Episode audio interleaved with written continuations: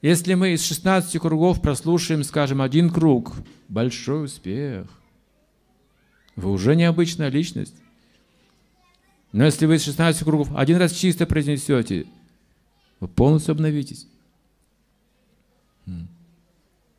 Это совершенно новая, другая жизнь начинается. Если есть такой контакт с Богом через звук, он доступен нашему языку, нашему, нашему опыту физическому, просто язык занимать, руку взять четки, перебирать, несложно.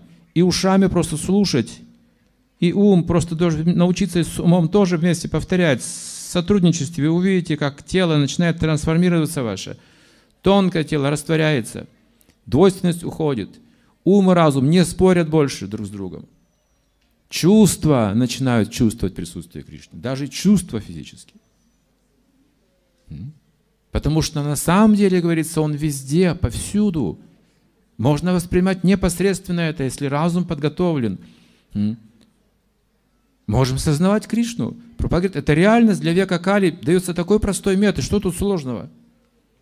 Не усложняйте процесс в уме, он простой. Если даже мы не можем это делать сейчас качественно, хорошо, трудно слушать, трудно повторять, но все равно вы повторяете, и что-то проникнет все равно.